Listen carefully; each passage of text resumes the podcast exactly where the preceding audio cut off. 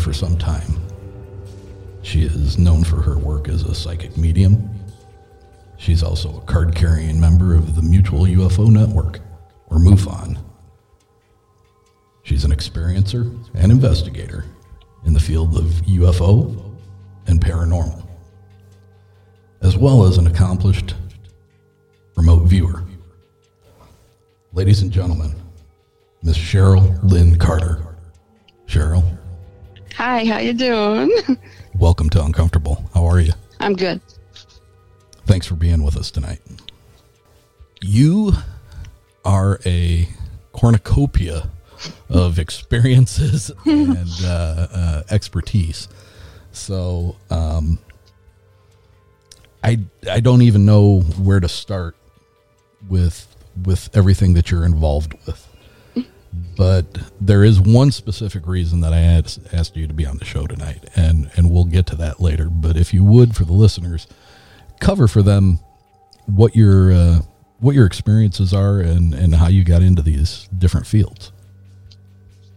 Well, I'm a psychic medium, and actually, people say, "How did you start doing this?" But you're born that way. I've I've remembered ever since I was four years old that I could see spirits that other people didn't see, and I'd hear voices. You know, and the other kids didn't see this. I I thought I was the weird kid. The kids told me I was the weird kid. And back when I w- was in high school, we didn't have all these ghost shows and stuff. We didn't have all these books to, to read, and you don't maybe think you are weird. Did that is that what your impression of yourself was? Did you did you feel that? I mean, obviously, you knew you were different if nobody else was experiencing this, experiencing these. But did you did you feel weird? Did you feel odd? Did you did you feel like it was a um, a negative thing in your life? No, I, I was I was enjoying it, and I, I just couldn't believe that that other people couldn't see and hear things like I did. I just thought it was crazy. How could nobody else? It, it wasn't until I was a senior in high school that I met another girl that had the same thing, and I said, "Oh, cool! Now I have somebody to talk to." But it took that long. And that was that was more on the the psychic end of things right? Mhm, that was um dare i say do you see dead people or do you just hear them or sense their presence or Everything. They're they're all everybody's different. do you actually can you actually see Yes, I can actually see them standing there. and how do they appear to you I- i mean in in what form they- what what's their appearance look like They look they look see through, kind of fuzzy. But my my always my thought is always, are they just in another dimension and they look solid on the other side? That's my question. oh interesting I always ask and how do, that. and how do we appear to them yeah, and maybe maybe we look see through. Maybe they're solid and we're not solid on this side. And I always ask that question when I investigate, but it's like they can't tell us. Like that's one of the secrets they're not supposed to reveal to us. do they ever let you know how they know that you're there is it is it just a perception of theirs that they think you're there or Sometimes, or so, sometimes you will actually have intelligent conversation with them. that's got to be astounding It, it is. But they can't relate anything about the can they tell you about what's what is where they are No, because I, I always ask questions like that. I, I don't do I don't do the knock on the wall and do all this stuff. I go, that's Mhm. crazy. I go, it doesn't tell me anything. Yeah, I'll yeah, I'll say, are you in? I think you're in another dimension. You know, what was it dark over there? I, I just ask all kinds of questions. Can you come and go? And and it's like they can't answer us. Huh. I, I think they I think they know the answers, but we're just not allowed to know this. And I, I don't know why. Oh, so almost as if they're prohibited from Yeah. relaying that information. Yeah. They can have a they can have a yes or no uh, response with you about certain things, maybe about who they are. Or, Oh yeah, they Or- tell me all kinds of things. They'll, they'll tell me thing about their personal life and everything. But when you ask stuff like that, hmm, all of a sudden they they're actually- no, they just they just hush up. Yeah, that's what Wow. I'm thinking. Oh, I'll answer that question That's interesting. because I've always I've always thought people say, oh, if you if you hear a voice and it's really quiet, that's because the spirit isn't very strong, and if you hear a, a loud voice, it's because the spirit has better energy. And I says, well, maybe one's in a dimension closer to us than the other one. Maybe that's the too the dimension's too far away and we can't hear him very well. Well, that's a different thought, isn't it? I, I, I think when we die, we, heaven isn't up and hell isn't down. I think we go to another dimension. Maybe it's alongside of us. My theory. I like that. I'm all about dimensions. But if if it is right beside us, then then what we consider to be hell could be much closer than what we think. Yeah. I don't like that idea. we, we don't know. I mean, we don't know. Can you quickly tell me one of your most profound experiences with uh, interacting with uh, spirit on the other side? Hmm. I, I think my favorite one was there was a, a cemetery about an hour from us, and everybody would say there's a there's a lady in white that crosses the road, and the cars see her at night, and they run off the road thinking there's a person there. And I had to go down saying, "Yeah, lady in white." She's there's always a lady in white someplace. So I went down there um, in the daytime, of course, and I drove past the cemetery, and then I turned around and come back. It's on a curve, and there's trees all around, and you can't see anything until you come around the curve. And I said, "Oh, somebody's walking across the street from the trailer court. That's just a person walking across the street. That's all." But I went into the cemetery. So it's it's a cemetery. There's a, a bottom section, then there's a up on top of a hill, but you have to climb up the hill. I don't know how they got anybody up there. And so I start climbing up the hill to the old section, and I look way in back, and there, standing by this tall marker, is uh, the lady in white. She's standing right there. I says, "Oh, she does exist." And I said, "Who are you?" And something made me look at this broken stone on the ground, and it said Sarah Dickinson, age twenty. Okay, so I'm looking. Don't see anybody else around her. So I, now I had to go home on Ancestry to see who is this person. Well, she married somebody and he went off to the Civil War, and a week later she died. Oh, And I'm wow. going, and so I, I went back there like five times to keep talking to this woman. She didn't know she was dead. She had, this happens to spirits a lot. She got sick. She went to bed and she never woke up. She didn't know she was dead. And she was waiting for her husband to come back from the Civil War because he promised he'd come and she promised she'd wait. And that's where she was. And that's why she was roaming around waiting for him to come back. 160 years. Okay, and I'm glad you brought that up. 160 years. Yeah. So so by that, do we assume that time is not a not a factor for spirits when they're when they're on the other side? Ob- mean, you- obviously. Well, she wasn't. I mean, she wasn't even on the other side. She was still earthbound. The poor lady. That's why she was her- there. Yeah, and she her- never the- left. In her her appearance to you again, She, somewhat she was see-through? Yeah, yeah. And this was in broad daylight, right? Oh yeah, oh yeah. Yeah. At one point, there was a little cement bench, and I said, "Could you su- sit down next to me?" And she actually sat down next to me on the bench. I mean, it was intelligent, and I I didn't know how to tell her that she was dead. Yeah, you got to be a little careful about that. And I says, oh, maybe you should, um, maybe you should move on. And she goes, no, no. Matthew promised he'd come back. I promised I'd be. Always our conversation. And one day I just I got so frustrated and I said and I checked out where he was after the war. He moved to California with his sister, so he wasn't even around. And he never remarried. And I says, oh, really? and I says, yeah, how about that? And he's, and I says, okay, um, I, I hate to tell you this. I said, but Matthew's not coming back. Oh, and I says, because Matthew's dead. And then I, I go, and so are you. And I go, oh, I didn't mean to say it like that. And she goes, oh no. And I said, that's okay. That's okay. I, I can help you find Matthew. I know where he is. And so something, something that we, we have, have learned to help a spirit move on. You can't make a spirit move on. You can show them where to go. I said, see that, that beautiful bridge over there and there's all the sunshine on the other side. I said, if you go across that bridge, Matthew's over there and you can be with him again. And she's kind of hesitant. And I said, really, it's, it's okay. Matthew was on the other side of that bridge.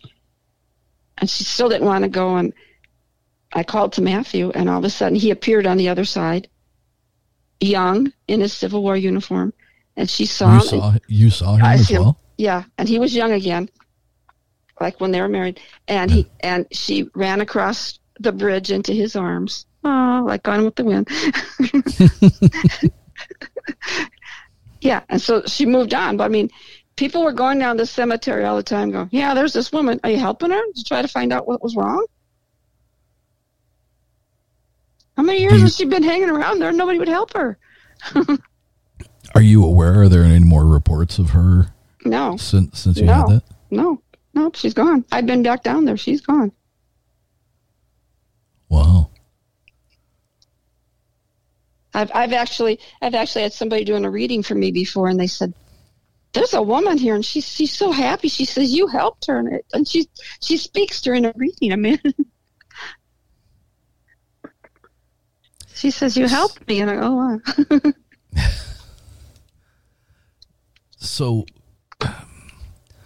so they're capable of interacting with you while they're still earthbound, sure, but then they're able to communicate with you as well once they've passed. Hmm So there's no real delineation between between being stuck and and once they move on. I, I don't I don't ever want to say a spirit is stuck. I think they might stay here for a reason. Some have unfinished business. Some like where they are, and they just don't want to leave. I don't ever think anybody's stuck.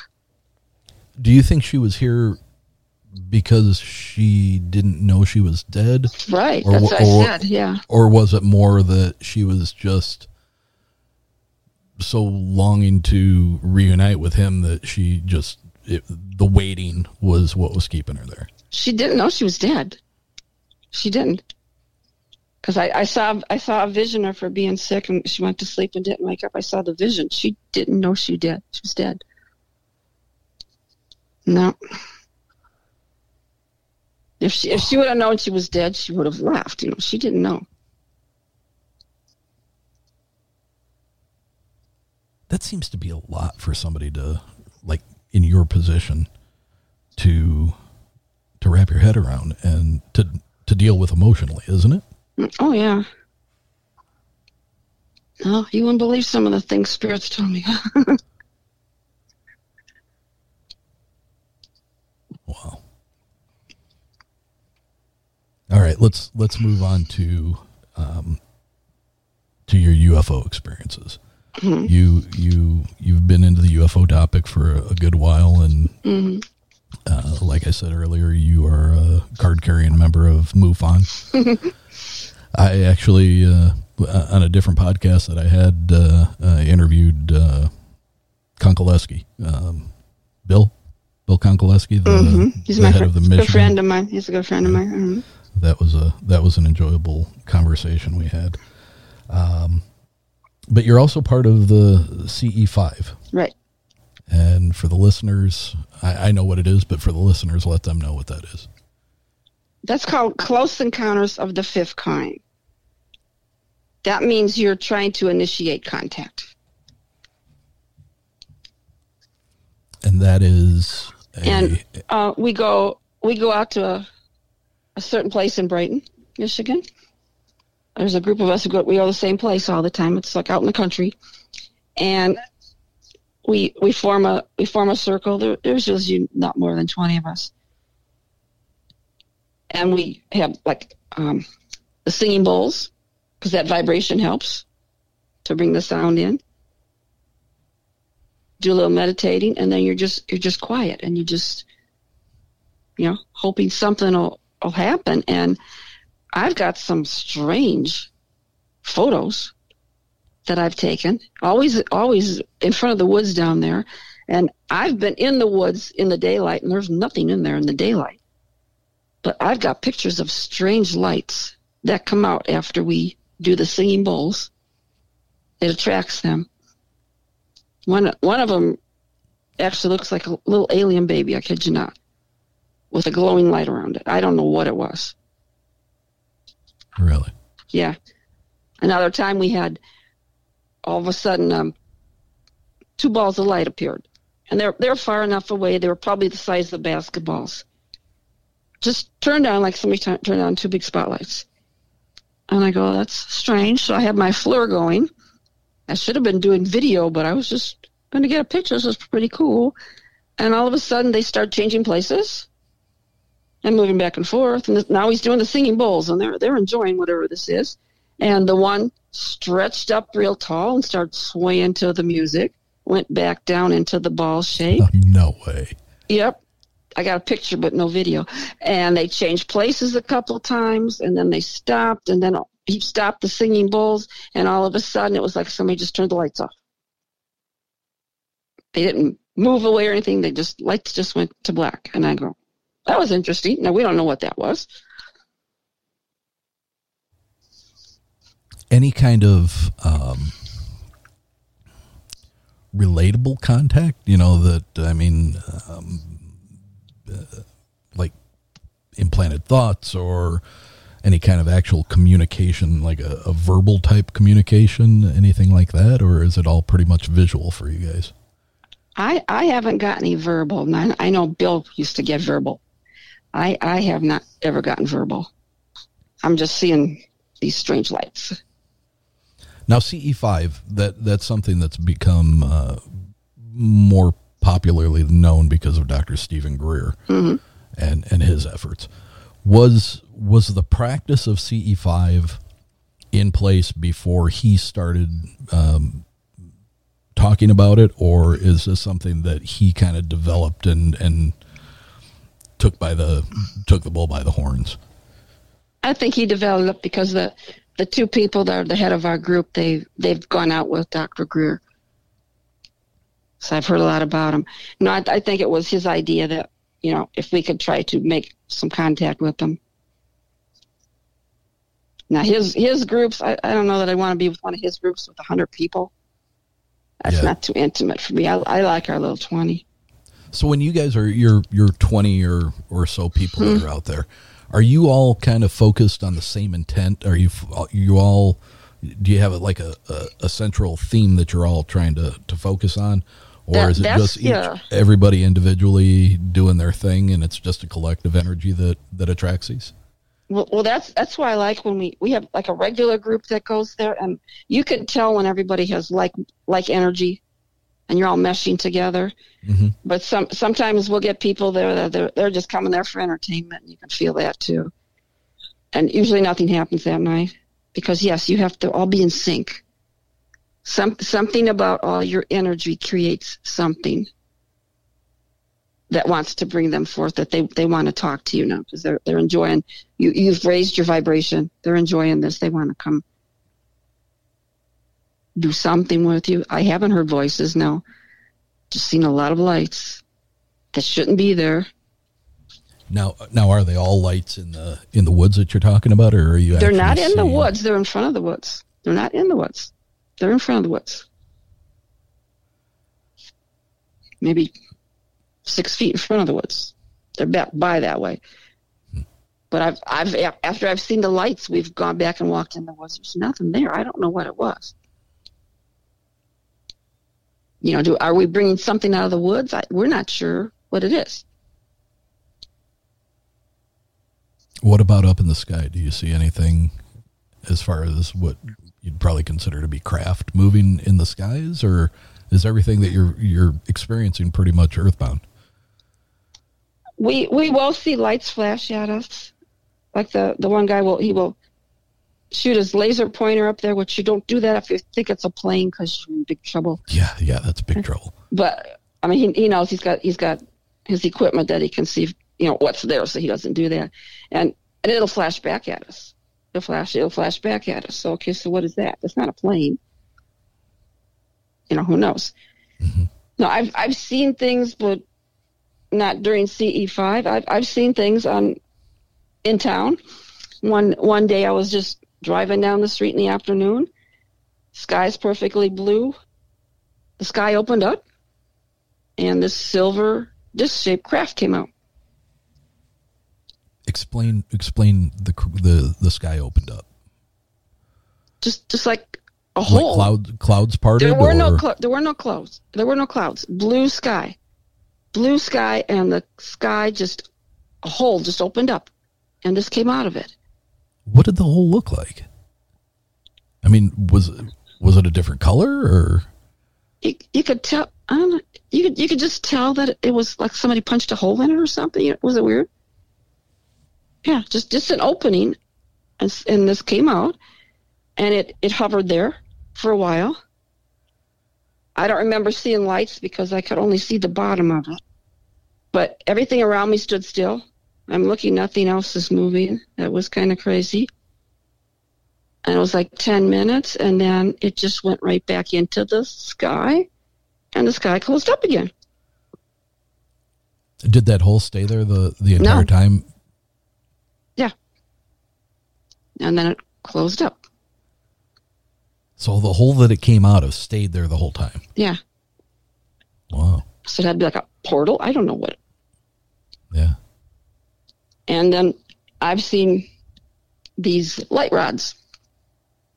This- It's uh, it's usually in the springtime.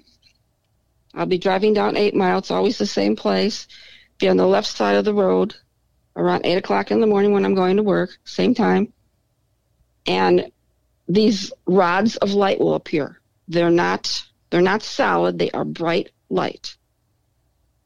And all of a sudden they will start rotating until they get to the three o'clock position. Stay there a while, go back up, and then turn off. One time, the rod turned in, split into two, and the one rotated while the other one stood there. It went back up, they went back together, and they turned off. I don't know what that was. I've seen that three times now. The same spot of the sky. It's always a blue sky, so you can't say something with the clouds or you know, sun Yeah. coming through. It's always a clear blue sky. So there's no distortion. Yes, I don't know what that is. That first thing was a craft for sure. Well, I had a I had a very interesting experience when I was I'm going to say it was either 12 or 13. Um, in my mom and dad's house, my parents were out for the night. It was uh, 10:30 or so. My grandmother was babysitting. Um, she she was sitting behind me in uh, in the living room chair doing her uh, TV TV guide crossword puzzle and smoking her cigarettes. And uh, I was watching. I don't know if you ever heard of Son of Svengoolie. Yeah. It, okay, so I was watching whatever creature feature was on that night, and uh, it was it was summer. the The door was open, the screen was in, the windows were open, and uh, I, I heard we're we're kind of in the flight path for South Bend Regional Airport, and it's not uncommon to hear planes going over.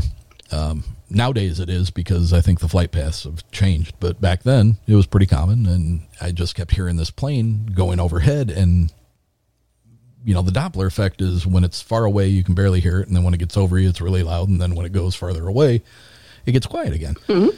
This just kept going and going and going and going, and I, I remember even leaning back because I was laying in a prone position on the on the living room floor watching TV, and I looked back at my grandma and I said, "Man, does it sound like that plane is just like moving really really slow?" Mm-hmm. And she she didn't give a shit. She was just she was wrapped up in her crossword puzzle and not paying attention to mm-hmm. me really. And uh and it, it wasn't long after that, and and I can't I can't remember if I continued to hear that sound or if the sound was gone, but there was an incredibly intense light outside of our front picture window, mm. and it w- it actually lit up my entire neighborhood Wow. to the point where I got up and I asked my grandma, I said, Grandma, what's going on? And she goes, I don't know, honey, get away from it. It's, probably a storm. And I was thinking to myself, "It ain't no storm. It's not lightning or Yeah, that'd be raining flashing. or That'd be nothing. flashing. And, uh, I can remember standing at the window and looking across the street and, and looking at the, the big oak trees in the back of Mr. Dale's backyard. And all of a sudden it kind of hit me that I wasn't seeing any shadow of anything anywhere. There was nothing was leaving a shadow. It was that bright. But yet you would think something that bright would make you like squint your eyes because it was too mm-hmm. too intense. It wasn't. It was just everything was lit up and as far as I could see it was lit up. So I couldn't I couldn't see past whatever the light source was and then conti- continue to see darkness Wow. everything everything in my view was lit up and i can remember looking uh, across the street to the to the right of me and seeing my uh, my old friend my school chum uh, their backyard and uh, a new um, playset that they had put up for uh, for their twin kids and i just i was struck by the amount of detail that i was able to see and and it, it dawned on me that i was looking into the trees and I was able to see the backs of the leaves oh, because there was no everything was illuminated. There was no shadow. There was no interior shadow from all the leaves hanging. And I just remember there being a glow um you know like if if you if you hang um Christmas lights on your gutter hi. on the outside of your house without being able to see the light bulb, but seeing the individual, um, the glow of the blue and the red and the orange and the green and, you know, all the different colors. That's kind of what it appeared to, it was just like this glow that was just kind of hanging down just below the, the gutter. So whatever it was, the light source was above me.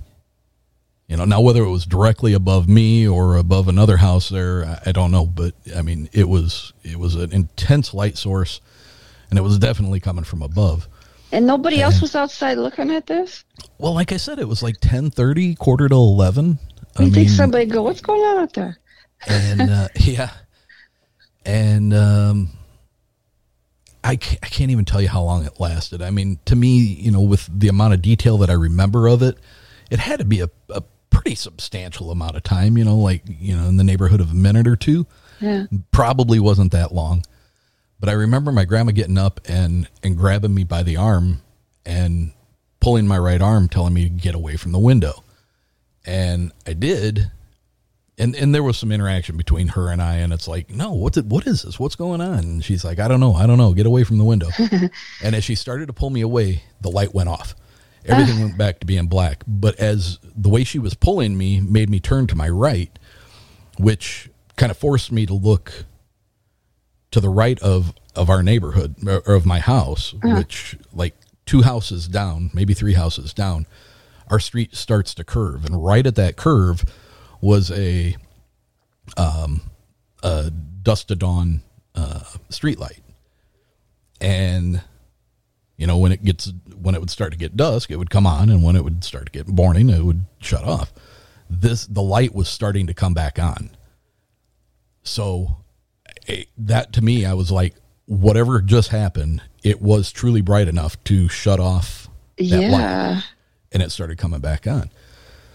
And I couldn't wait to wake up the next morning and tell my parents. And I got up, and my grandma and my parents were in the kitchen drinking coffee together and talking. And I went out there, and I'm like, "Oh my god, you're not going to believe this! You can't!"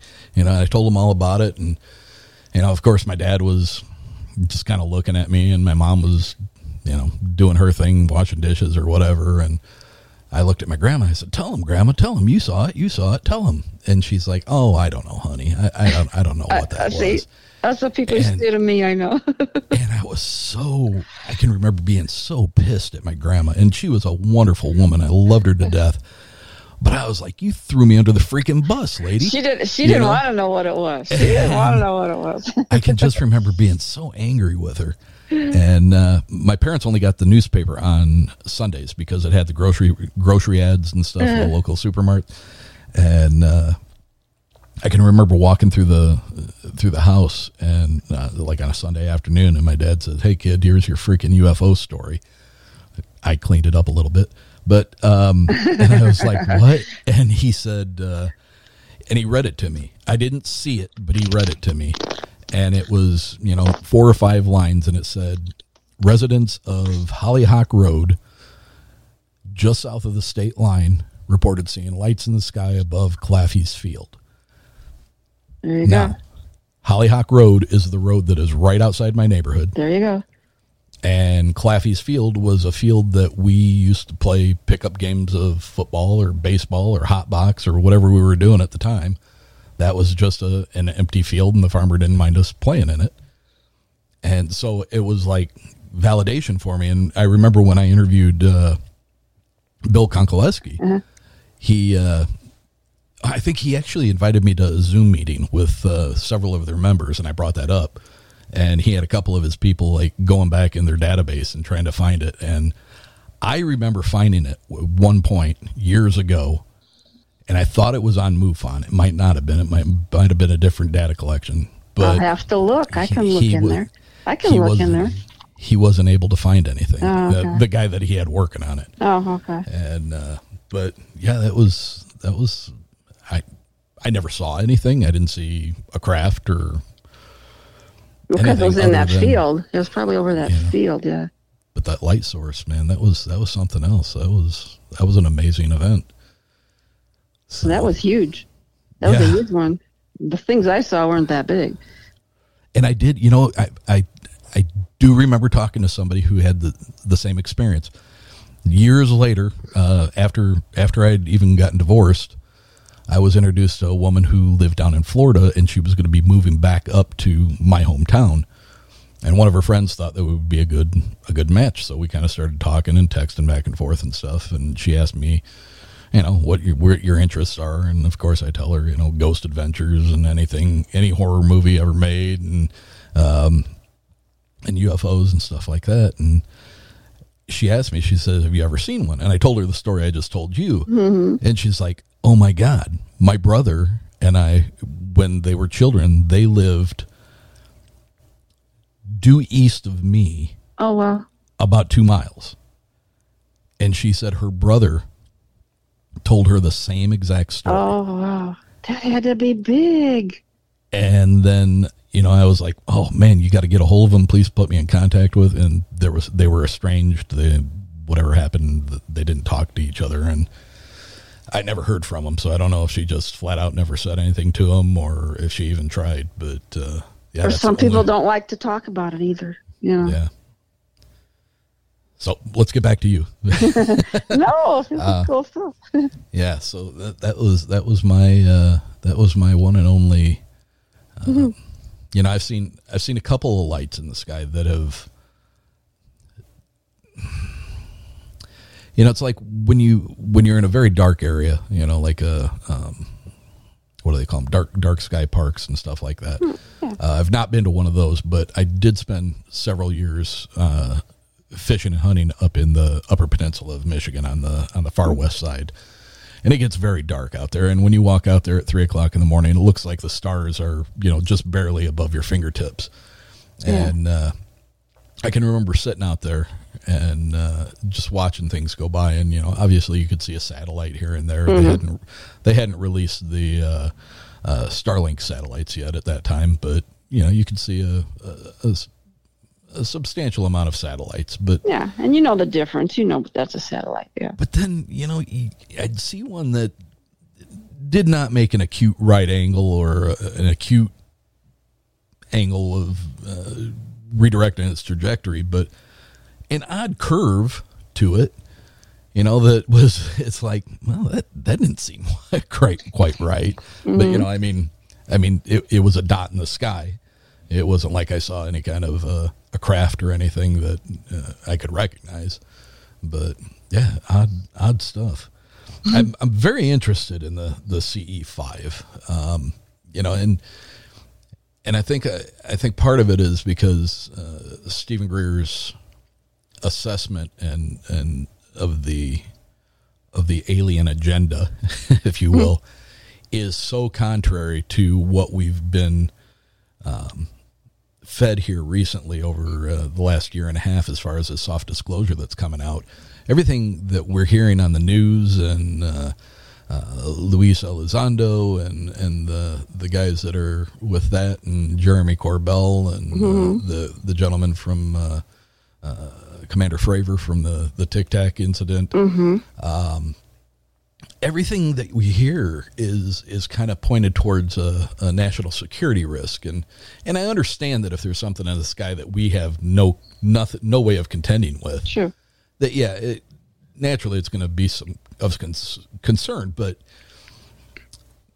Dr. Greer's assessment of you know the the the loving, nurturing um, big brother, if you will, that you know he feels they are, versus the the polar opposite of what we're being told now.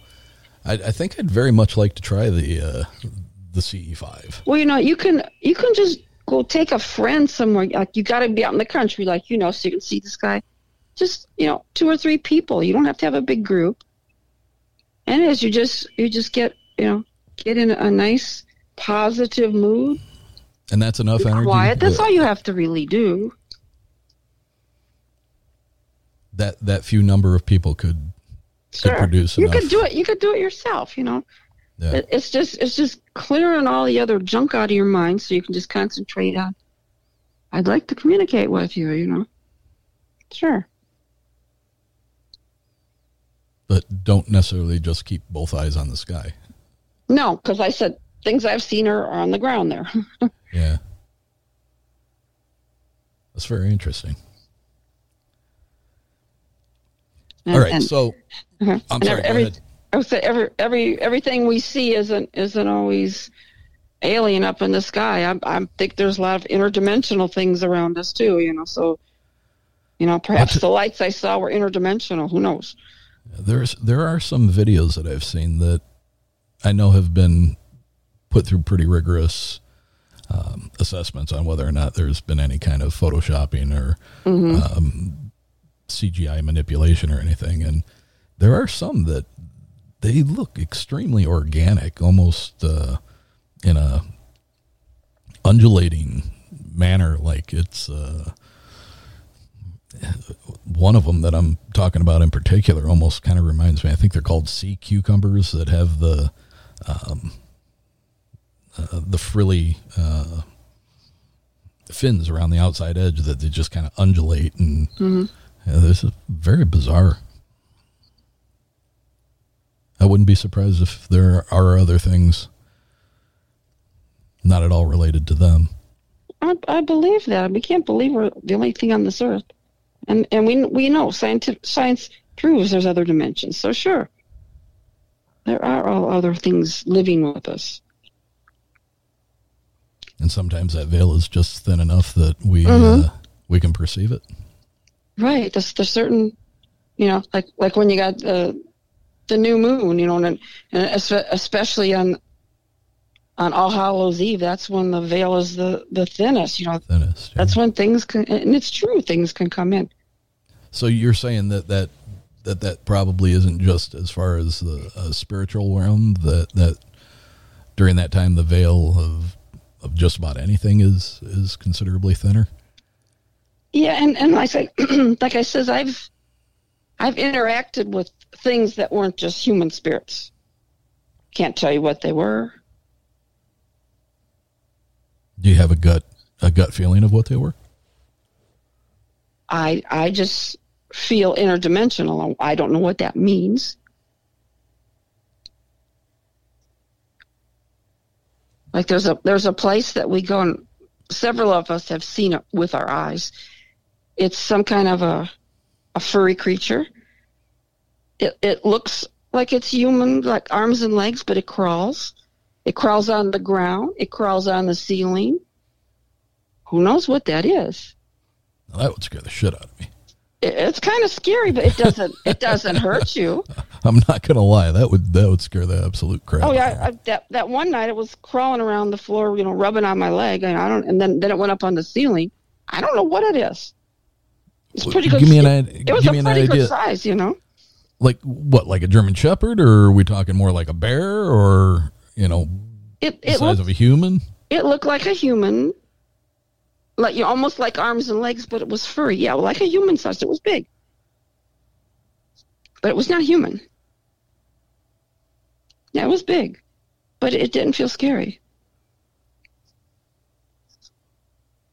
Well, I would beg to differ. no, really, I've we we we see it a lot at this place, and it's just like it crawls on the ceiling too. Now, are those are those types of things things you can communicate with, or those? I've never been able to communicate with it. No, it has never talked to us. Maybe it tries. I don't know. We've never got anything from it. I think it's it's just curious, just curious when we're there. I guess where it You're comes saying- from, who knows? You're saying you're curious, or that Yeah, I think I think it's I think it's curious. I said it was crawling around by our feet. I think it was just curious, like what we are. But And then did you just lose it in the shadows, or did it like dissipate and and just? yeah, you'll you'll you'll see it crawling down the floor, and all of a sudden it's just gone, or it's up on the ceiling, and then it's just gone. I don't know where it goes. Hmm. Yeah, I don't know about that. I, I told you I've seen many strange things. All right, so more recently, uh, you've you've actually uh, dipped your toes into the acting field. a couple a couple of movies out. Uh, if you want to touch on that real quick and uh, let the let the listeners know where they can actually see you in uh, in action. Let's see I actually I actually I watched uh, um, Rosalie did you? l- last night. That was my first. That was my first one. doing a little bit of uh, research on you. That was my And that- first one. That actually won uh, top horror film of 2019 at the Las Vegas. International Film Film, Festival? Festival. and Best Makeup. It, it won. It won a couple awards at some other festivals too. Yeah. And uh, the year after that, we had they picked certain movies in Times Square, and they were they were putting them over the marquee in Times Square. And Rosalie was up there. I go, that's kind of cool. Do you like acting? It was fun. It's not something that I want to pursue. It's, How did that's, you- that's a how lot did- of work. That's a lot of work to do that. You know, people people think you can make a living at it. You can't. Yeah. You how know, did you How did you fall into that? My friend was making a movie and he says um he says uh oh we, we got we got some walk on parts. You want to get in the movie? Yeah sure. Okay I'll, I'll do that. Well then he he saw some some pictures somebody took of me where he had me dressed up in a costume all creepy and he saw the picture and he goes that's you? And i said yeah. And he goes i got a part for you in the movie. And i go oh i want you to be rosalie's mother Oh, okay. So that I, that's how I got that. I, I was just going to do a walk on, and he he, he kind of cut some of the parts out of the movie that you don't quite understand how Rosalie uh-huh. came to be, but oh, I was I, I did notice that. I'll, I, I will admit. yeah. I mean, we we did the scenes, and I go, why'd you cut it out? And the people we know the story, but people don't understand. Yeah, it's like she was just there, right? Yeah. You, you saw me giving birth, right? But you don't even know I was giving birth, did you? Not really. Yeah. that I was I was giving birth, and um, I was uh, I don't know what years it was, you know, years ago, and I was messing with magic, and somehow something came through, and it possessed my child when I was pregnant, and it turned out to be Rosalie. We kind of left some of that part of the story out, but that that's what Yeah, happened. that would have that would have been helpful. But, well, we we were we did I mean, it. I I- don't know why I- I cut I it out. I know. I think it's implied. Um, Yeah, if, but it if would you have have been- a if you have a mind of it, but uh, I know, but we, we shot all that, but it didn't make it all. And then he says, uh, "Oh, I got it. We're we're we're down there for like four days shooting." And he says, comes up and he goes, I, "I got I got something else I want you to do." He goes, "Not just you and the makeup person are gonna know. I don't want anybody to know you're gonna do this." I says, "What?" He goes, "I want you to be a creeper." I said, "Oh my gosh, I've always wanted to be a creeper in a movie and creep down the hall." Oh my gosh, is that hard work? Really? And after I, I did it, my one friend told me, you know, well, the people that, that are creepers, they're double jointed. I said, well, no kidding. No wonder I couldn't make the movements he wanted me to make, you know. I was doing okay, but, you know. Yeah, and so I'm, I'm practicing like 10 times to, you know, to get it right. And by then, you know, you're, you're, you're on the cement floor. My knees were starting to hurt. And I said, I, I can't practice anymore. I'm not going to be able to do the scene.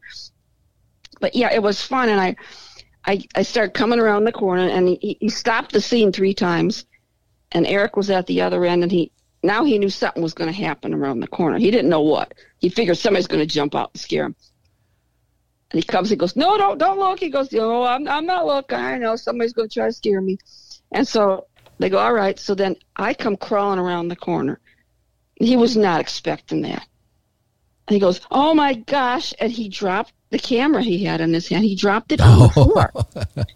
and after the scene, he goes, Why'd you drop the camera? You weren't supposed to do that. He goes, Because she scared the heck out of me. That kind You of know- reminds me. Because it was a real camera. This was a real camera. Yeah, yeah. That kind of reminds me. It sounds like he tore a page out of uh, the director who uh, made the movie The Descent. I don't know if you've ever seen that or not, but uh, some a, a group of women go uh, spelunking. They're they're uh, researching caverns and stuff, uh, discovering uh, un, untraversed caverns, and the director had these these creatures that li- lived down there, but they were never the the actresses never saw these things, and it wasn't until they were actually filming the first scene where they encounter them that they came out of the darkness, and so they had absolutely no idea what they were going to be, Right, 'cause you want that how they were reaction. Yeah, and that and that scene that scene is when they first show up. That that's a palpable uh, fear that those girls they they were. I think they were struggling to stay in character because, uh, yeah, that was that was a pretty uh, smart move on his part. Yeah, because because Eric told me, he goes, You scared the heck out of me. I said, Thank you. it was worth wrecking my knees. Okay. oh, yeah. That was fun. All right, so and you're an author. Let's not forget to talk about that real quick. Uh, you've you've penned uh, uh, a couple of books, uh, three now, is it Four. four? Just co wrote a book with somebody. I'm working on another one as we speak. And where can people find those at? Amazon. Everything's on Amazon. hmm And and what are the topics of those those books you have? Uh, the my my first one, Whispers Beyond the Grave. That's what I'm talking about when I start seeing spirits when I was four years old. You know, and and what happened, and, and then a little bit of my life, and then some of my investigations. So that that's all a true one. And then my darkness books are like series of, of dark stories, like Twilight Zone, Alfred Hitchcock. You know, they're they're little dark stories. Oh, really? Yeah. And then I, I did Dimensions, Mysterious Triangles, and I'm I'm redoing that. I'm reworking that one right now, making it better. Yeah. that th those are that's an interesting uh, that's an interesting topic for me. I mean, the Bermuda Bermuda Triangle was right in there with uh, with UFOs and uh, Loch Ness and uh, Sasquatch when when I was in grade school and everybody else was reading books about you know Billy and Bobby playing baseball and uh, See, this is this is how I was in school. That's why I was the weird kid because that's what I was reading.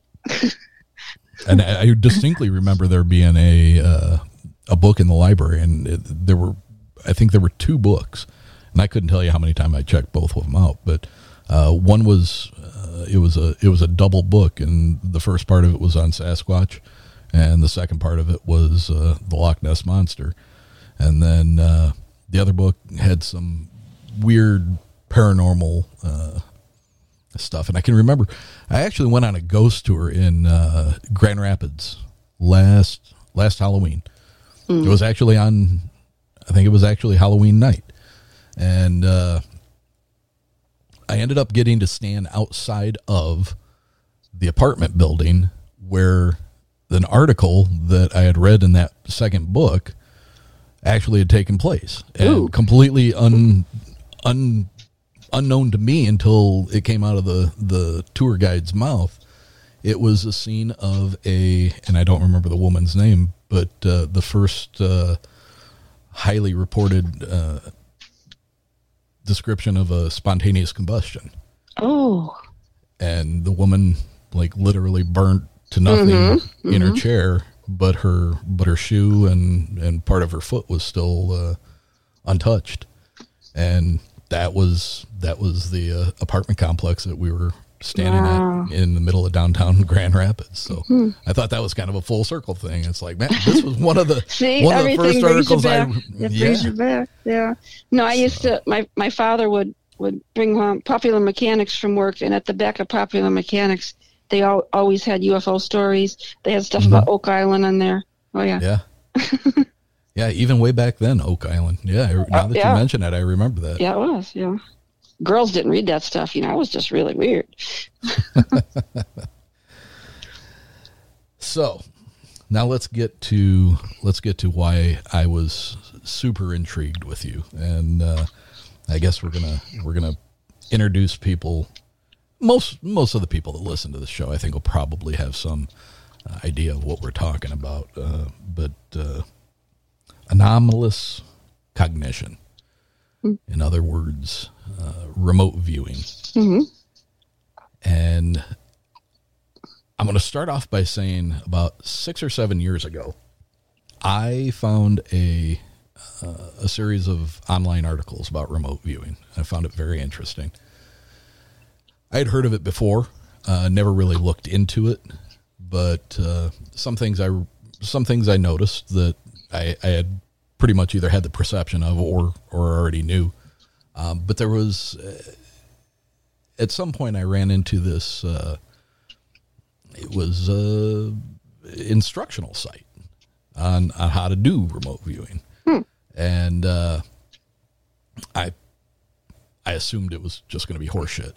To be honest with you, it's um, but it, it gave uh, very specific instructions of you know um, uh, I'm drawn from like I said seven years ago, but I believe what it was was. Uh, um, find yourself in a meditative state as best you can try to focus on a pinpoint of light in your in your mind's eye and then eventually try to get that point of light to come closer and you'll try to recognize that as a window and focus on on what you see in that window and uh, there was actually if you um, if you went through the the tutorial and and, and did everything when you got done with it your um, you were tasked with taking a sheet of paper and and putting down on that paper what your impression of what you either thought or saw or um, heard, I guess. Um,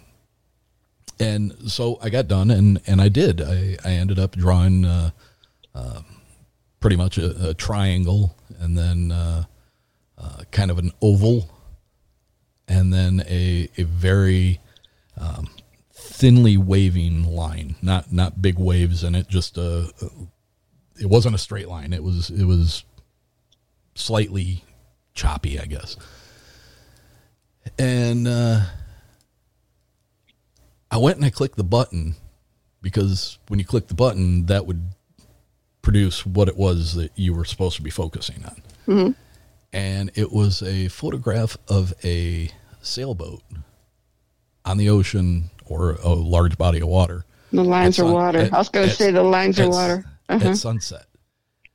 And, you know, so I had the triangle of the Sail. the sail and my oval was you know even though the sun was uh, setting it wasn't a perfect circle. It was it was slightly elongated because of the reflection in the in the water. Mm-hmm. Now i did not have them like on the piece of paper i did not have them like in the the proper spaces of you know to indicate that i was actually looking at the picture. Mm-hmm. But those were three very strong feelings or images that I had that is what I wrote down, and I, I I was like, oh, okay. Now, so I went back and I did went through everything, and I'm like, there has to be something here that either put that in my head or, you know, is, and I, I I was not able to find it, but I did think that was pretty interesting that I was able to, you know, just right off the bat do do that and come up with three three shapes that were pretty significant.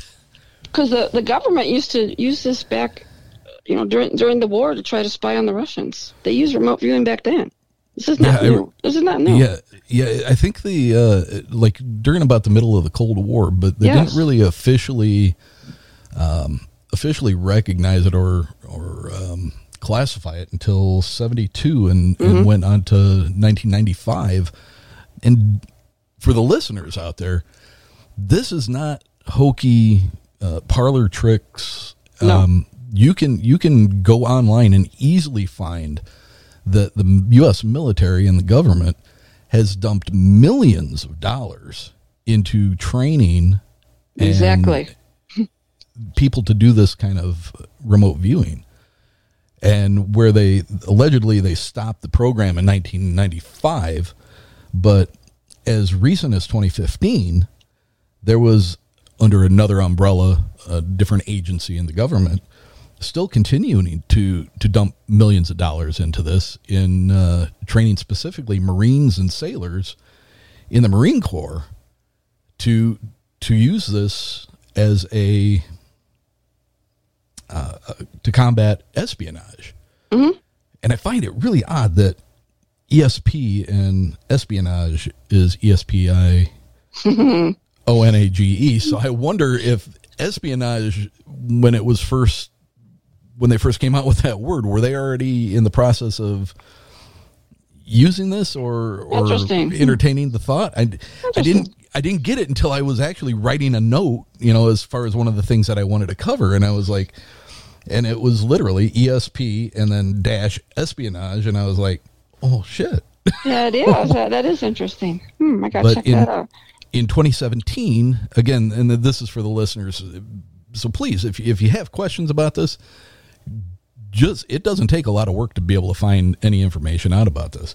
Uh, in 2017 the uh, freedom of information act declassified over 12 million pages of files related to the governing bodies that were responsible for the use of this uh, remote viewing, mm-hmm.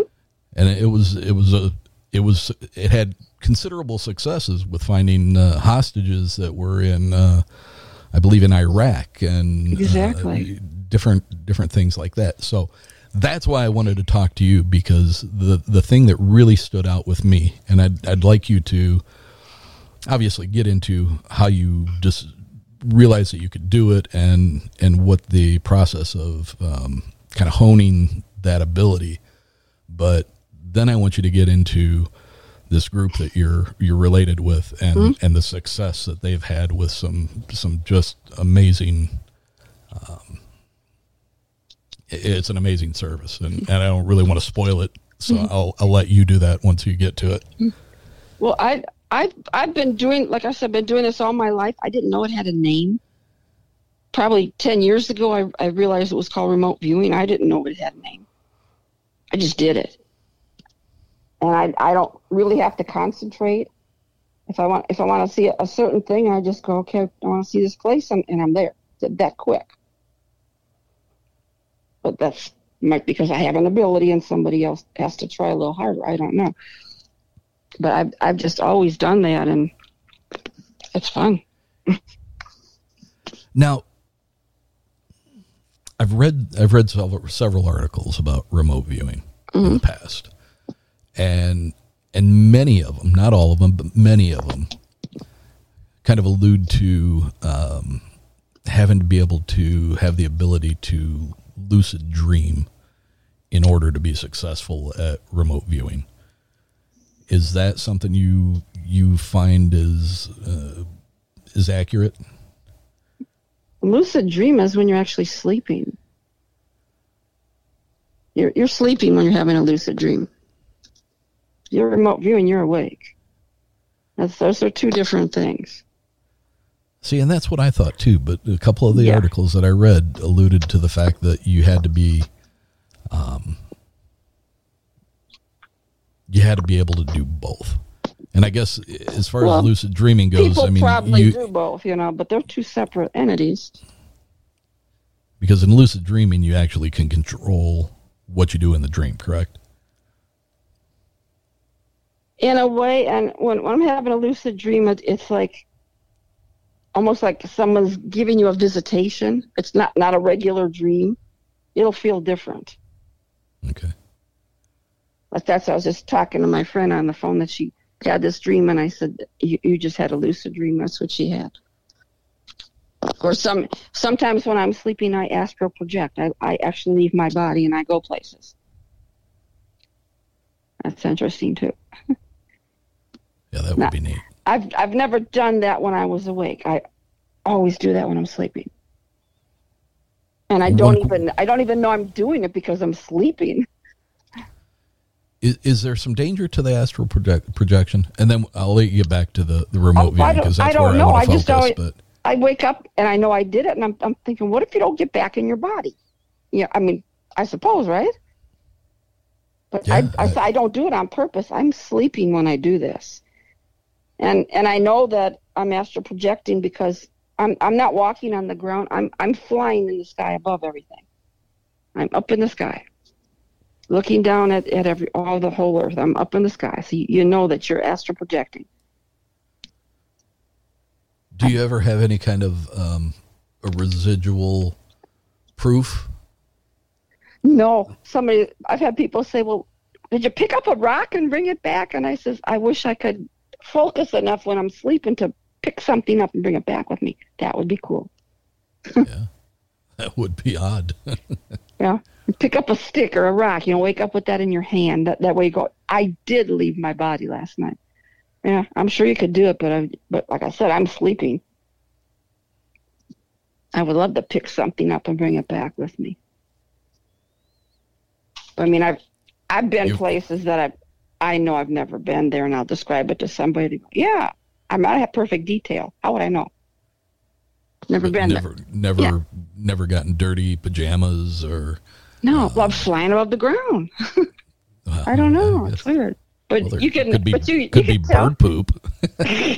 but you could, but you could. I mean, I, I could tell I was traveling all night because I'll wake up and I'm tired because I wasn't really sleeping. I was gone. Yeah. I will. I'll wake up tired. All right. Let's let's get back to the uh, the remote viewing. Okay. So you you had been doing this for years, and you Mm-hmm. you didn't know that there was actually a, a an official name for it or classification. And then, Well, what do you go ahead. do? You, is there is there a is there a manner of honing this? Did, have, you ever found out? Uh, you know, specifically if you do this and this, that you know it, it gets more vivid, or you you retain more detail, or um, is is there? It, it- kind of explain the process of of what goes into this. See, I like I said, I don't, I don't really have a process. If I, if I want a remote view somewhere, I just pick that point and I, I just like, like zoom in, like like the zoom zoom on your camera. I just zoom in. I am immediately there. I don't have to work up a process. I don't have to sit and meditate or anything. I, I'm just there, just that quick. Within seconds, I'm there, and I can see everything around me. I can hear the sounds. I can smell things. I, I'm there. Not just seeing it, I'm actually experiencing it. Which I don't know if, if everybody that remote views experience stuff. Or if they're just seeing it. Everybody might be different. So you're saying a version of your uh, a physical version of you is is transported to that that place. Well, it's it's got to be because I I can feel the air. I can hear sounds. I can smell things. It's different than if I'm just seeing things as a psychic. Yeah. It, it's different. Yes, I I must go there. A part of me goes there. I don't know. So, how did this lead to you becoming involved with this group? And and what is the name of the group, if if it in in fact does have a, a specific name? It's called Project Psi. I can't tell you the members because we don't say the the members' names. Um, the the leader contacted us. We've had five years now. We just had five years anniversary, and he says, "Would you like to be part of this group?" So I'm I'm one of the founding members. You know, some people come and go, but I'm one of the founding members still. And he goes, "We got some missing person cases. You want to help us look on, or we got some cold cases." And he would just, and we all live in different states. We we don't. We I haven't even. I've only met one of the people. I don't even know the other people, but we all work pretty good together.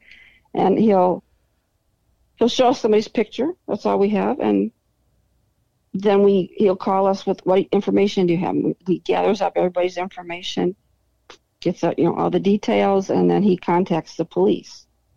You know, so we don't go directly to the police because most police, if you say I'm a psychic, they go, "Yeah, okay." It's hard. most police don't believe in psychics. Yeah, I, I, would I would guess that that is a, a roadblock Some you'd run some into. some go, "Oh, great, this is a good deal," but yeah, some don't. Well, because you get you get a lot of fake people out there. So what what kind of uh, what kind of results have you had? Let me see. So far, where's our numbers here? I Had to write them down. Okay, so to date, we've we brought home 247 missing children. We stopped 11 human trafficking rings, and we solved 18 cold cases. Now that's with the group. I've done a lot of things on my own too. You've brought home 247 missing children.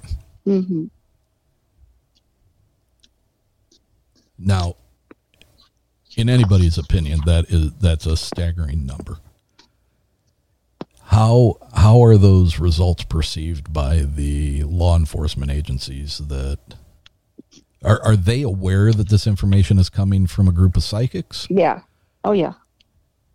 And what's their do you They- get any kind of a like it response from that? No, I mean, at, you know, at, at first, you know, it didn't it wasn't well received, but now when they're getting information from us, they go, "Oh yeah, it's from these guys." Yeah. Oh yeah. It's, working out well now. At first, you know, it was a bumpy road at first, but and yeah. you've you've been together slammed down on you and stuff. But no, now now they go, "Oh yeah." Now, I hate to ask this Hmm? because I mean it's it's kind of a it's a it's kind of a bummer, but What? um, in the 247 that you've returned home, are they still living? See, I Or- don't have those numbers. Some weren't. Okay, But the, but the important thing is you brought them home. You you don't want to Yeah, and- wonder and forever where did my son or daughter go. yeah, So as as long as you can bring them home, yeah, I don't have those numbers of which is which. And and a lot because there's so many kids, you you might have one missing kid, and when you find them, it turns out that there were ten of them there because it was part of human trafficking. So that's why we get a lot of big numbers too, because one turns into more. And 18 There- cold. there's a cold- lot of human trafficking. 18 cold cases. hmm So you guys you guys are just provided what like the the case files or the uh, the the amount of information that the law enforcement has on that case and Oh, they don't give it to of us. that. We don't. We don't get it from them. We'll we'll go on. There's there's missing person websites, Mhm. or you'll see Amber Alerts or Bolos, and we just we'll pull it off of there. That's where we get it. Oh, We so you're not you're not even you're not even starting with information from the police. You're Oh, you guys are going after this on your own. Well, I mean that that's the only information they have too. So we're just we're, we're grabbing this this this case speaks to us. We got to do this one, you know. Like we had we had one last night. You know, I don't know if we found the girl or not. I I don't think we did because I they were hiking in the mountains and she slid on some loose gravel and she's out in a crevice now. I don't know if we're gonna find her. Eleven human trafficking rings. hmm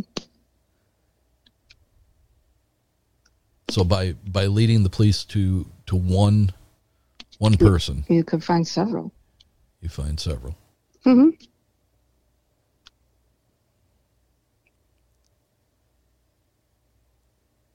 You know, because you- you might think, oh, this this girl just ran away. Well, she didn't run away. Because there's there's so much online predators, hmm and, that, and this is boys. You can have boys or girls in human trafficking. It doesn't. It's not all girls, and they will they will meet them online. They will meet them on TikTok. They'll you know they're they're grooming them. They're, you know maybe they don't have a good family life, or you know making them feel important. Oh, let's meet you someplace. Well, when you get that place, there's somebody else waiting for you too, and they grab you and they get you into human trafficking. This this happens a lot. Yeah, chances of you staying in even in this country are are slim to none. That's why we got to act so fast before they get you out of the country. Yeah, that happens quick. We got to catch them before they can leave the country. Have you guys ever had any contact from somebody that you helped find? I don't know if he ever did. I I never did. So you guys are kind of the. Did you say there were five of you? There's eight of us. There's eight of you. hmm Um. So you, the guys that do the the real psychic work. Yeah. Um. It, does is your leader just kind of the um, the head of this program, or is he actually one of you as well? No, he collects all the data and, and you know, well, he finds the case, collects all the data. But is he is he is he involved in the uh, the the use of the remote viewing? No, Does he does he do that as well? no. So just the the number of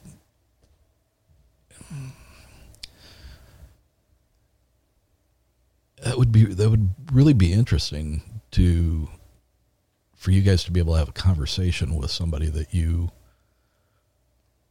brought back.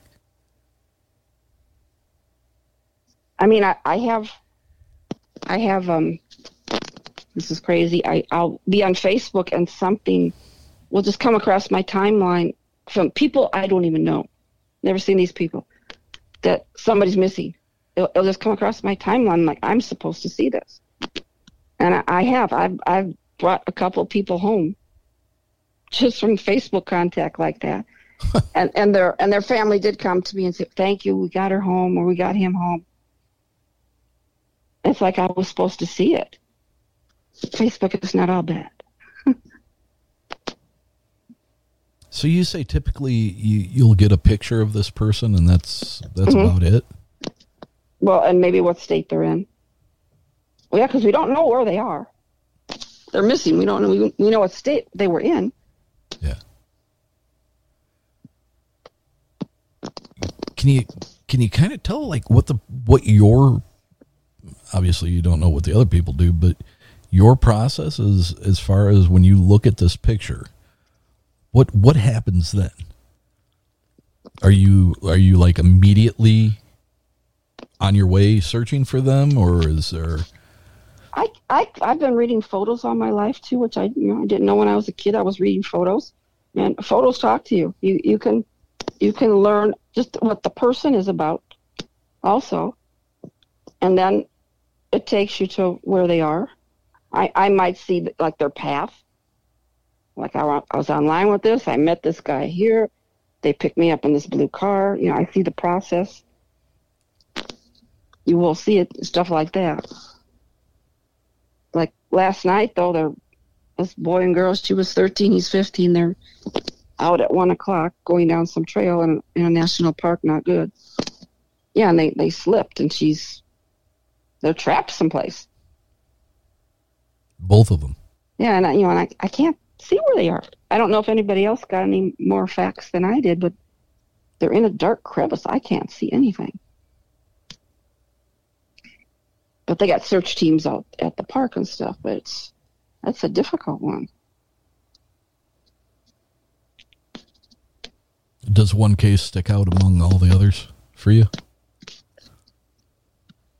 Not this one. There's there's one that's oh. this is an, another one years ago, which, which, yeah, I could never bring this person home. I know where she is. I'm on Facebook, and my sister sends me a video, and she says, "Look, these this this team is investigating a in the woods looking for this missing person. I thought you might think this is cool." I said, "Oh, okay, let me watch it." So I'm watching the YouTube video, and as I'm watching it, I hear a voice in my right ear saying, "Tell them they're looking in the wrong place." And it was the woman they were looking for, and she started talking to me Oh my. and she was so, and sometimes they they talk to me in sentences sometimes you just see pictures she was a picture person so it was a little hard. But she showed me that her boyfriend killed her. And he buried her down by a stream. And this was in illinois. And i i was so obsessed because she just kept showing me this. I had to go back to illinois and find this spot. I took my sister with me. I says I, I, I see I kept I kept drawing it. Like like Richard Dreyfuss was doing. Mm-hmm. Yeah. with his And, mashed uh, potatoes. He kept drawing. I kept drawing this picture. I kept drawing this picture. I said, "She's here. This this is where she is. This is where she is." And so we. It was a a town maybe a half hour from where we grew up, and she was where we go. I said, "I don't know." She was she was last seen at this grocery store when she got off her shift at 2 a.m. I said, Let, "Let's go there and see what I can see." I says, "And first, I want to go. I want to go to her house." Because they said she she went home and left her car there. So we we pull up to the house and I says, okay, I, they don't live there anymore. And I says, uh, okay, I says I want to go in back to the alley. And she says, how do you know there's an alley there? I said, because she showed me there's an alley. Doesn't look like there's any alleys here. I said, there's an alley. She parked her car under a carport in the alley, and went back there. And sure enough, she goes, my gosh, I said, I told you there's an alley here. She showed me. So then we start driving, and I, I start going one direction, and I said, no, this isn't right. This isn't right.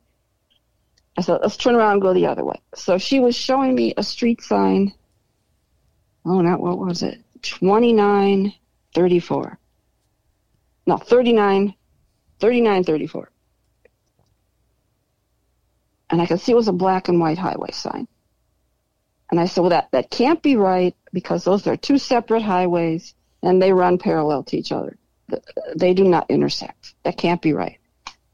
But she kept showing me the sign. And she kept showing me a church.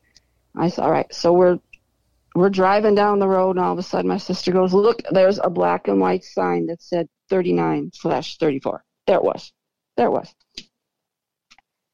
And so we're driving a little farther and there was a church on the corner. Oh, what do we do? Okay, so now I, I turn, make a left turn. There's a school. I, she goes, where? I said, I, I don't know. I think it needs to go this way. And I went over a little bridge and now there's some farms there. And I, I drove right past the spot because I wasn't getting the right view. And she was showing me a farm that had a silo with a flat top, not the cone on the top, a flat mm-hmm. top. There was a red pickup truck in the yard with a Lake of the Ozark sticker in the window. I see such details sometimes. And we drove past, we turn around to come back, and now I see the farm. And I see the darn truck still sitting over in the weeds. Like, oh my gosh, that's the farm. Why is she showing me the farm?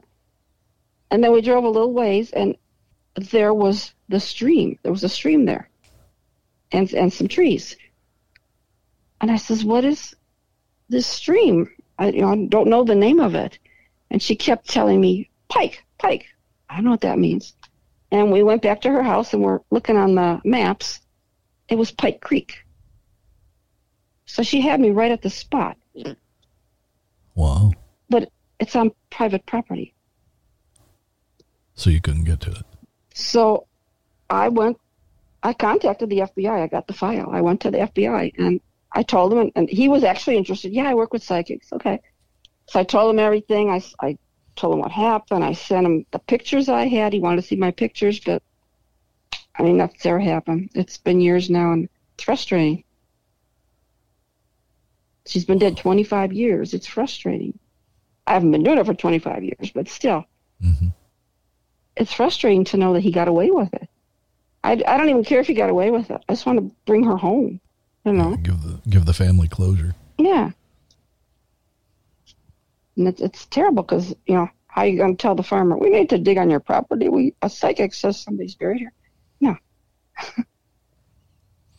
but I, I know the farmer found something that belonged to her. He just didn't realize at the time that she was missing. Yeah. You know, so there was a clue, but, you know, it's long gone.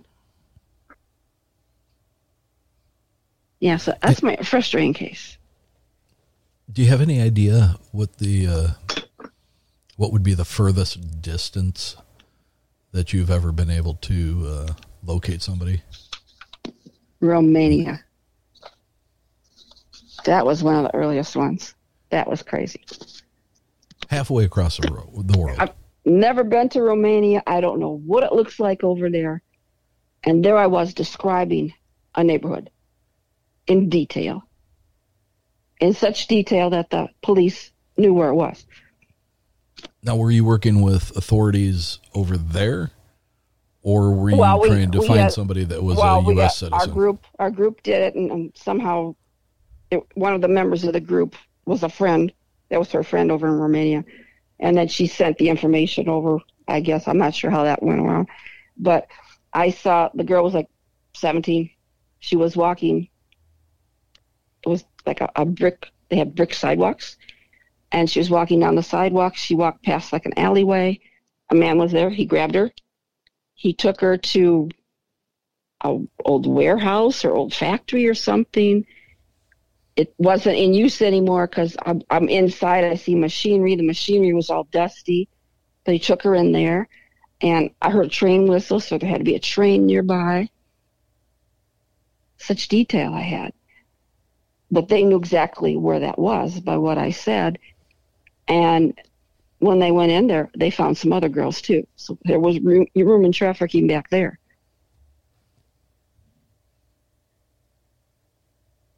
How So again, feel- so how do you again, one finds others.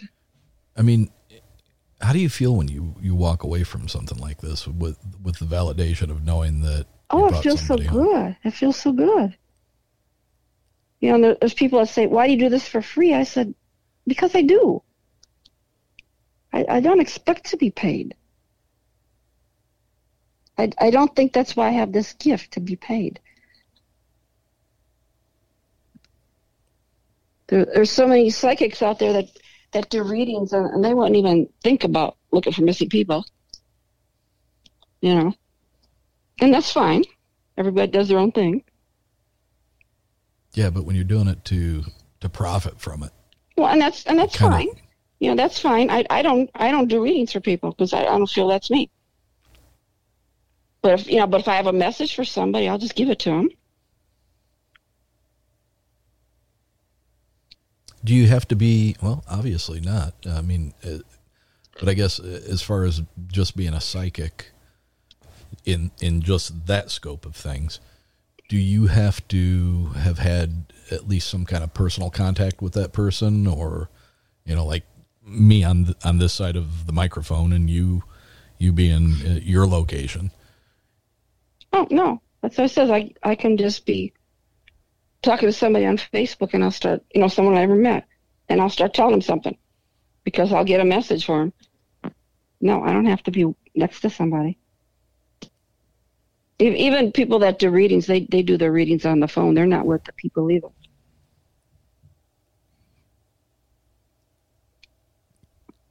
Do you, don't have anything? You, do with you have it? Do you have anything you can impart to me? I'm not getting anything from you. No, nobody wants to speak to you. Well, I guess that's good. I haven't pissed anybody off on the other side. Sometimes people get their own messages and they don't realize it. You know, a spirit will be le- leaving you little signs, and you, you go, "No, my aunt doesn't talk to me," but- but you'll see stuff that reminds you of her. Well, that she's talking to you. She's leaving Yeah. you signs. You know.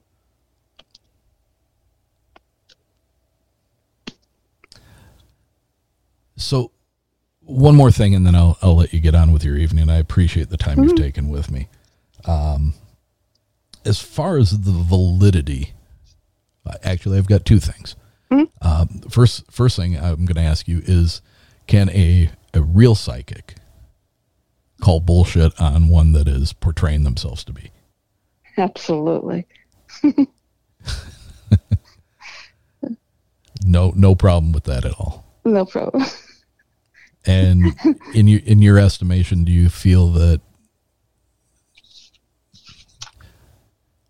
do you feel that there's more more BS out there than there is people that have the actual gift, or or do you think that your your abilities are pretty widespread? the the thing the thing that bothers me is when you hear people saying they're sensitive. As, as soon as I hear that, I start going fake. You're, you're either a psychic, a medium. You know that's what you are. I never use the word sensitive. I I think somebody that uses the word sensitive wants to be psychic. We we all have feelings. Everybody has feelings like, oh, I, I shouldn't have done that, or I feel danger or something. Okay, that doesn't mean you're a sensitive. Or, okay, everybody's sensitive to that. Well, that's interesting that you bring that You know, up I, because I just see a lot of that lately because, because somebody I on had- TV started calling themselves that. Yeah. And and I'll I'll say this that I have on the few on the, in the few conversations that I've had with with people that I trust that aren't going to roll their eyes and stuff. when when I tell them the um I was you being in, into the UFO phenomenon as well. You'll probably remember in 1970, a movie called Chariots of the Gods came out Yes, by Eric Van Daniken, uh, based I read his that book. I read the book.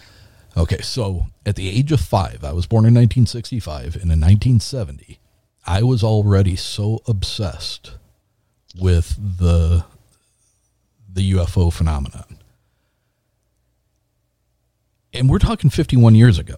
So I didn't have the internet. I didn't have, um, you know, 130 channels on cable TV. That's what I said. We didn't have that stuff, but we You know, still so- look for it. So how did I get so obsessed that I begged and pleaded with my parents to take me to see that movie, and they never did. The grandmother that I ta- told you about that was mm-hmm. with me the night of the the lights, mm-hmm. I actually talked her into it, and she took me to the Town and Country Theater in Mishawaka. Mm-hmm. And I can remember sitting there in the theater watching that show and looking at my grandma, and she was asleep. Yeah.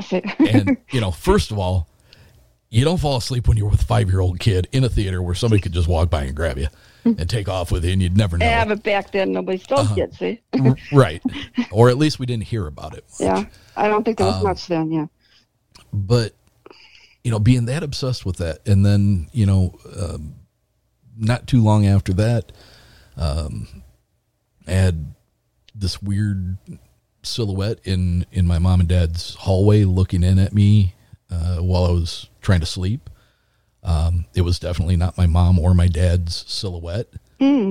Um, completely different. So you know, I don't know what that was. I I was awake because I was a terrible sleeper when I was young because I filled my head with all this horseshit of aliens and UFOs and Bigfoot. And I mean, everything was literally going to be outside my bedroom window screen and, you know, waiting to get me. And, you know, so it, was it a shadow person? And, you know, then the lights over the house when I was about 13. And then after my dad passed away, I had some several See, see. pretty profound profound experiences and then later in life i had some some puzzling things that happened to me out in the woods while hunting that have led me down the path of thinking that you know sasquatch is a is a not the only thing that it could have been but it definitely falls in line with many other reports that i've i've read and i've i've heard mm-hmm. so I would refer to myself as being, you know, since I have such a wide variety of experiences, if I say I'm sensitive, you know, I wonder, am, am I, am I more sensitive? Am I more open to those kind of occurrences than, than most people? Well, how how do you know that you don't have some medium tendencies? I don't know that I don't. See, because you're, you're saying a lot of things. I know. sensitive, makes a sensitive makes me- person just feels things. You're seeing things, experiencing things. You're doing more. And that makes me feel really weird. Why? I mean, not not in a hmm. bad way, Yeah. but to even consider, you know, because I mean, you know, I've been into this stuff for the majority of my life, Mhm. right? That's what I mean. Uh, so you were born this way, you know. and then then out of the clear blue um i've never had any broadcast experience i've never i, I did have uh, several times throughout growing up once my voice had changed you know i had several people tell me man you'd be great on radio you should be on the radio and i was like i don't want to be a disc jockey the weird ass hours they got to work and you know it's you know it just never seemed to appeal to me and and then you know out of the out of the boredom of um, the pandemic and, and trying to come up with something that was uh, positive, you know, for people to hopefully maybe enjoy and uh, get some entertainment out of. I, I started a podcast talking about all the weird shit that I've been attracted to my whole life. And now I have people emailing me like I'm an expert, and I am not an expert, and and I I need to impart that to everybody that I am far from an expert in any of these things that we talk about. I, I was Um, I was investigating not not this last time the the time before I was investigating with some people I knew and and they you know there's some more people that you know just like newbies. And we took a break and I swear three people that I've never seen before came up to me and go can I show you this picture on my phone? Now why did they come to me? And I'm going but I, I, I saw you on Facebook so I thought you would know what this is picture is on my phone you know, I go, okay. yeah, yeah, it's kind of weird when they, you know, at first you go, but you know, it happens a lot. And I, you know, so you got to try to help people. You know, Well, I think- that, uh, you know, I that was think- a lens flare and you hate to tell them stuff, you know, but you just want to, Yeah. you want to teach them, but you want to teach them, you know. Or you go, oh, you, you got something, you know, some of them were really good photos. I had taken a, a photograph. My my ex wife and, and the kids. We had gone on vacation up to uh, up to the UP uh, above St. Ignace. We ended up in a town called Fayette, I believe it was, and it's kind of a um, it's kind of a ghost town that has been re. Uh, Is it like old mine, like old mining towns? Yeah, Because there's a lot of mines up there. Yep, and there was there was actually one building there that was uh, I believe it was a theater, and there is a wall in that building that still has um, the the theater troops that would come through the area and perform for you know a few nights or a week and then move on to the next town Wow. several several houses. There was a um, I I forget what they called. Uh, was it smelting Mm-hmm. Um, for the iron iron ore? Um, so there was a large building there that had uh, uh, the remnants of, of these uh, furnaces and stuff like that, and it was it was all along a uh, a bay. And I forget what the name of the bay was, but Fayette, Michigan, is the is Yeah, the and place. there's, there's a lot of copper. There were a lot of copper mines up there. The Cornish copper mines up there.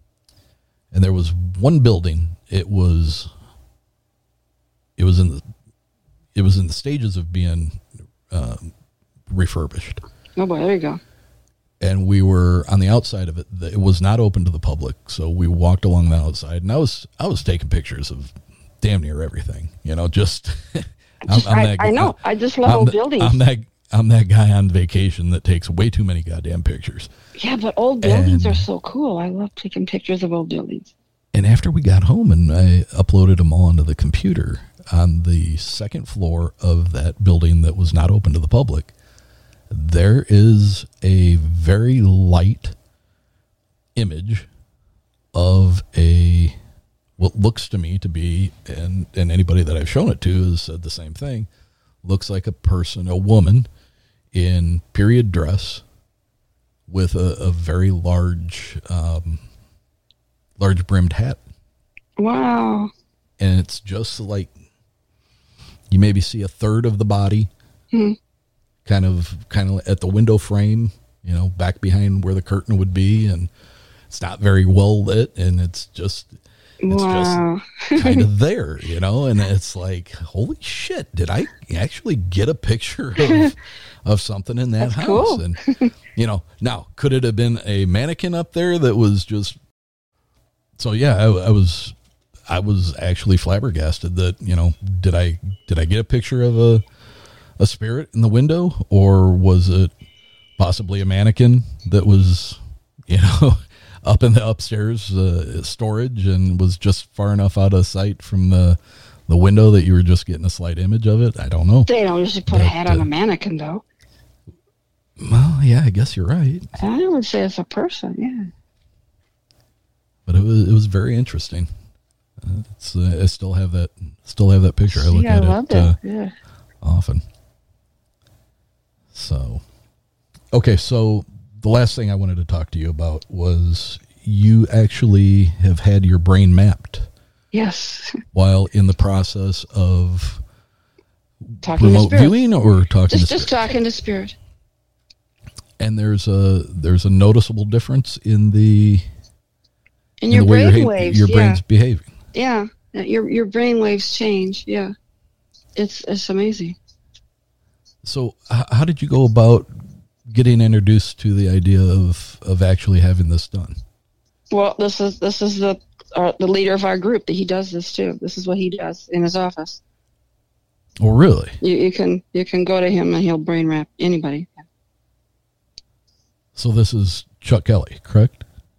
Hmm chuck Kennedy. His Chuck, yeah. Kennedy. Yeah, yeah. He you Oh, can Kennedy, I'm yeah sorry. you can you know you can get a hold of him. He does that's he does brain mapping. So anybody can make an appointment with him and do that. Yeah. And what what did you what was what were the findings of of mapping you in individually or uh, specifically? Well, I know he was, we were just we were up at Chicago Ghost Con. He did this in front of all these people. No, he was just he was just talking about how look how notice how my brain waves change. You know, I mean, he wasn't he wasn't monitoring all my vital signs, which is what he'll do if you go to the office, like you know, like your blood pressure and all, because and stuff like that. Because I I do notice after I after I do a reading or after I, I remote view, I I get really tired. I mean, it drains me. You know, so does your does your blood pressure go down? Does your sugar go down? He, you know, he tests all these other things. He didn't do it that one day for me to see, but it must have an effect on me because I, I'll just be wiped out after I after I do a reading like that. You know, like you did some really hard work and you you didn't leave your house. You know, Yeah. but it wipes you out sometimes. Is is that pretty typical or or is it For me, I don't Is know it- about other people. For me, it does. uh, that's what I mean for you. I mean Yeah. generally anytime you do it is a, pretty much the same physical Well, not every time. It, de- it depends how hard I'm concentrating, I think.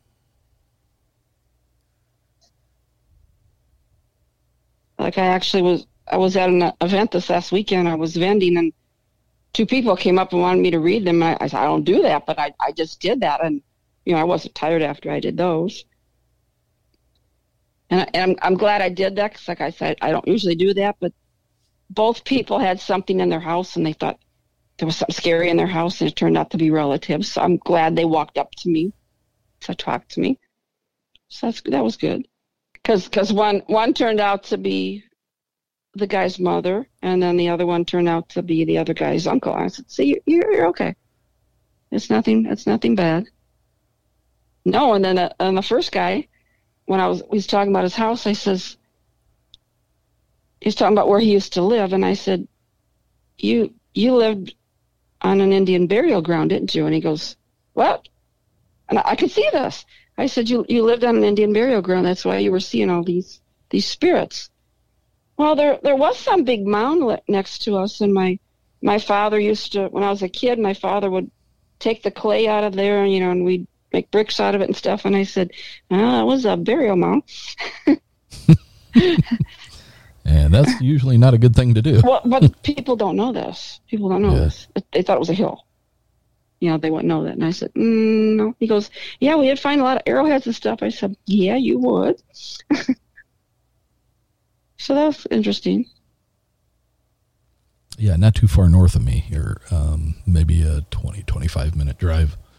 There's uh, there's a couple of small burial mounds, and uh, it's kind of almost like in a. It's a very very small town, but it's kind of they have a park put around it, and uh, I think there's actually a placard up there that you can read about it.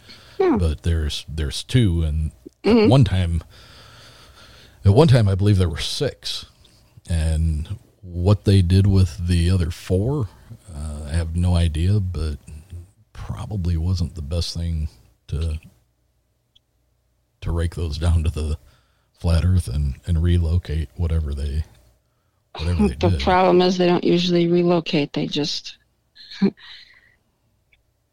if you go to um, southern Illinois, it's called Cahokia Mounds.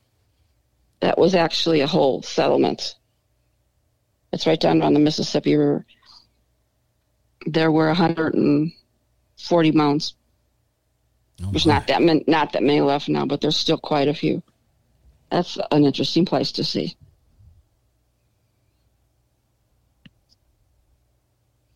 Do you find like investigating um, Native American burial grounds? Mm. Do you find more spirit activity with Native Americans, First Nations, than what am I trying to say?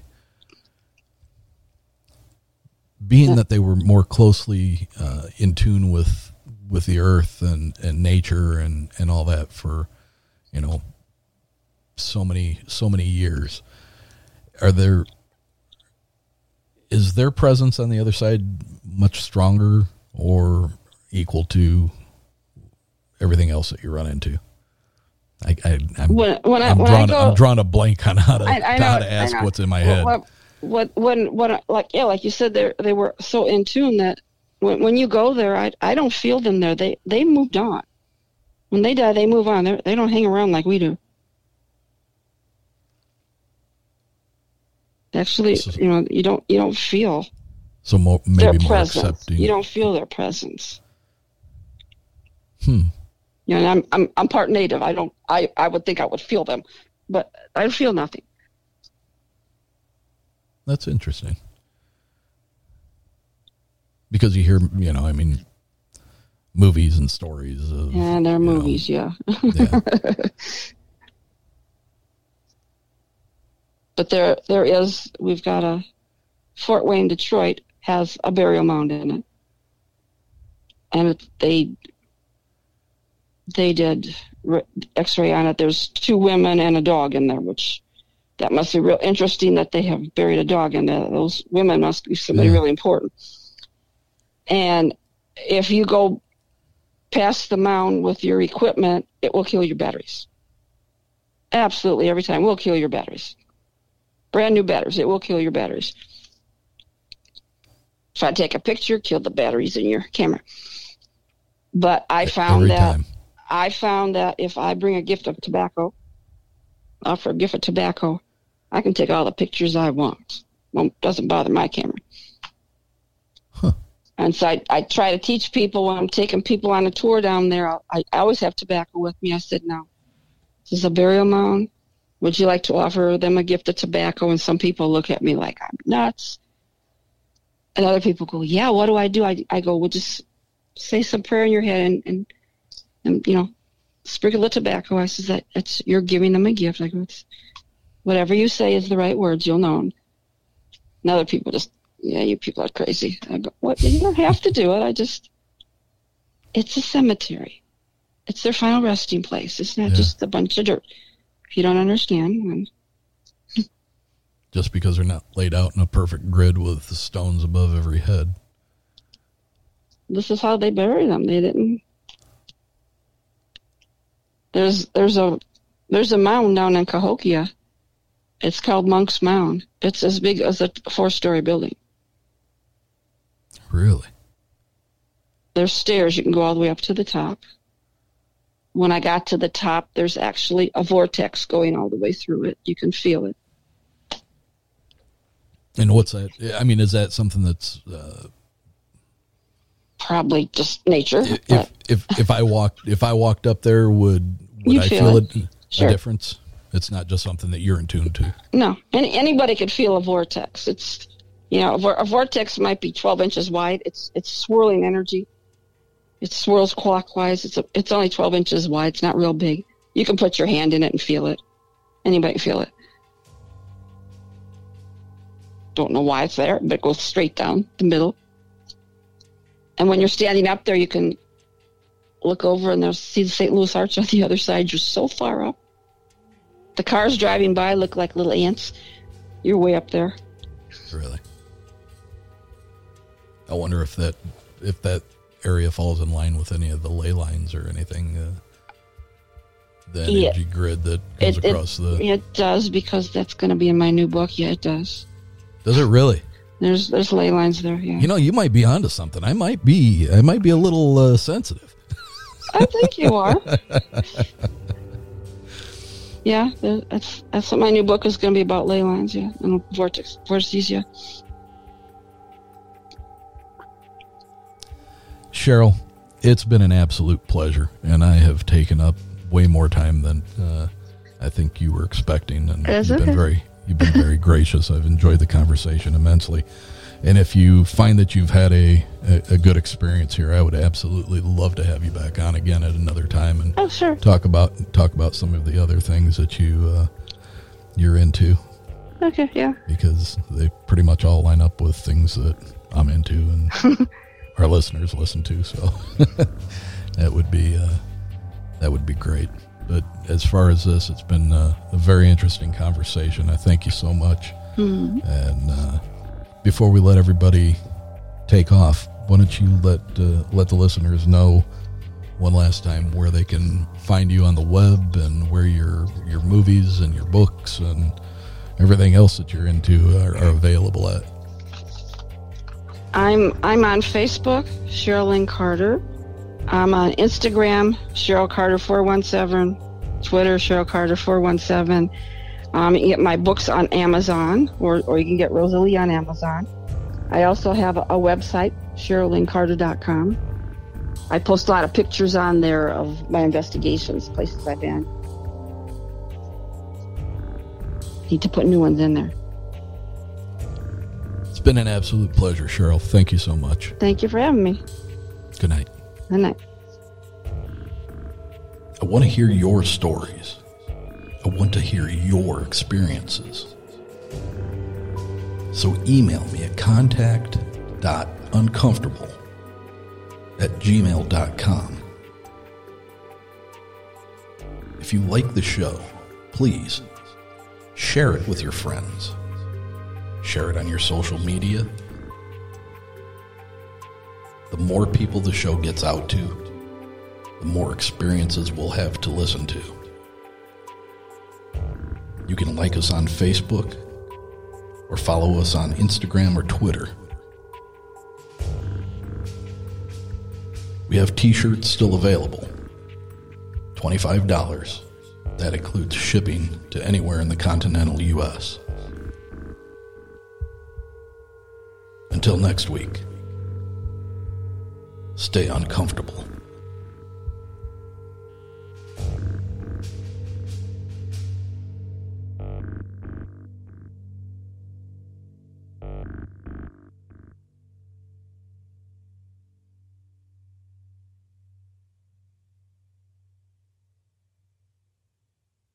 BetMGM has an unreal deal for sports fans in Virginia. Turn $5 into $150 instantly when you place your first wager at BetMGM. Simply download the BetMGM app and sign up using code Champion150. Then, place a $5 wager on any sport. You'll receive $150 in bonus bets, regardless of your wager's outcome. And if you think the fun stops there, the King of Sportsbooks has plenty of surprises in store. Check out daily promotions, same game parlays, live bets, and so much more. Download the app in Virginia today and get $150 in bonus bets instantly from your first wager. Only at BetMGM. BetMGM and GameSense remind you to play responsibly. See BetMGM.com for terms. 21 plus only, Virginia only. New customer offer. Subject to eligibility requirements. Rewards are non withdrawable bonus bets that expire in seven days. Please gamble responsibly. Gambling problem? Call 1 800 Gambler. Promotional offer not available in Washington, D.C.